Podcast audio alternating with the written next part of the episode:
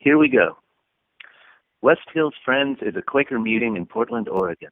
You can find more information about our community at westhillsfriends.org. As a Quaker community, we encourage everyone to share from their hearts, especially as it pertains to God's leading in their lives. These words are shared into a community that values the opportunity to respond and dialogue about what is said. The responses and dialogue are not included in this recording. The views expressed in this content are solely those of the original contributor and do not necessarily speak for the entire West Hills Friends community. Thank you for listening. Have a wonderful day. Thank you for listening.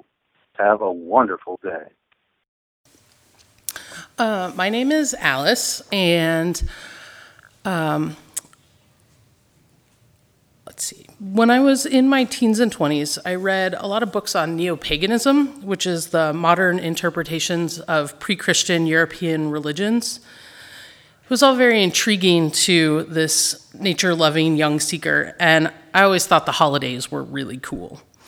One important holiday in this pre Christian tradition comes right at this time of year, halfway in between the autumn equinox and the winter solstice.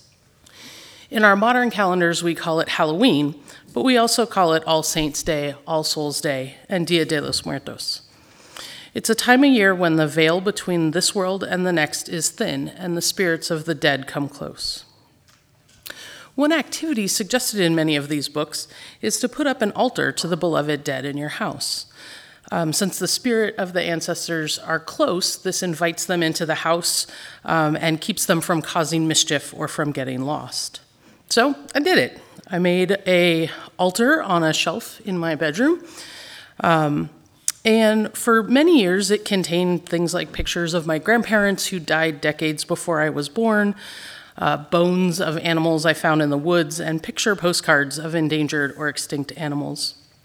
My idea of the ancestors was a lot like in the Disney movie Mulan, like some sort of cartoon characters who show up and impart heavenly wisdom on you if you light the incense just right.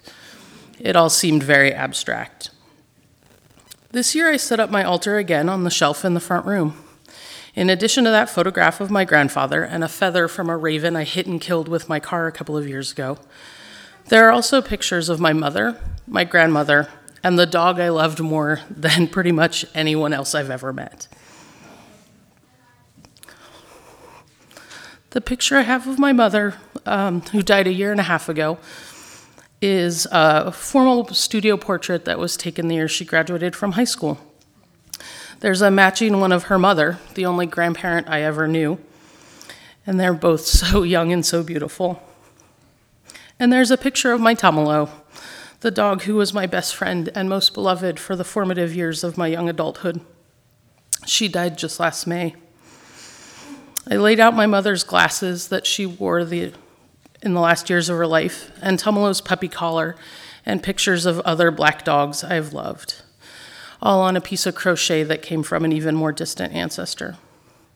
Additionally, my partner, who lives with me, placed pictures of his wife, who died six years ago, and the dogs they had together, who are also both dead. All of a sudden, the beloved dead don't seem so very abstract. It's odd to think of my mother and grandmother with that same word that always described those cartoon characters, the ancestors. My relationships with both of these women was very complicated and painful at times. Two years ago, I would not have listed my mother among the people whose wisdom I wanted passed on to me, or at least not without a lot of caveats and asterisks. Including her in this category seems awkward but there's also a sense of relief and hope in it. Realizing that the wisdom of the ancestors is an imperfect wisdom passed through imperfect people has been a mind bending experience. My family is full of flawed people, but these very concrete photos and objects help me think back through their stories, and I'm able to see how each one of them, each one of us, has taken what we were given and done with it what we could. The wisdom of the ancestors is no magic bullet or fairy dust that creates peace, harmony, and rainbows. It's stories of trauma, perseverance, failure, and hope. This wisdom is handed to each of my ancestors by their flawed ancestors, and they wrestled it into something a little less scary and a little less painful to hand on to the next generation. There's still a lot of hurt and resentment over the fact that my wisdom of the ancestors sucks in a lot of ways. I deserve harmony and rainbows, okay? It's also a kind of balm, though, to accept that my mom, in many real ways, did the best she could with what she was given.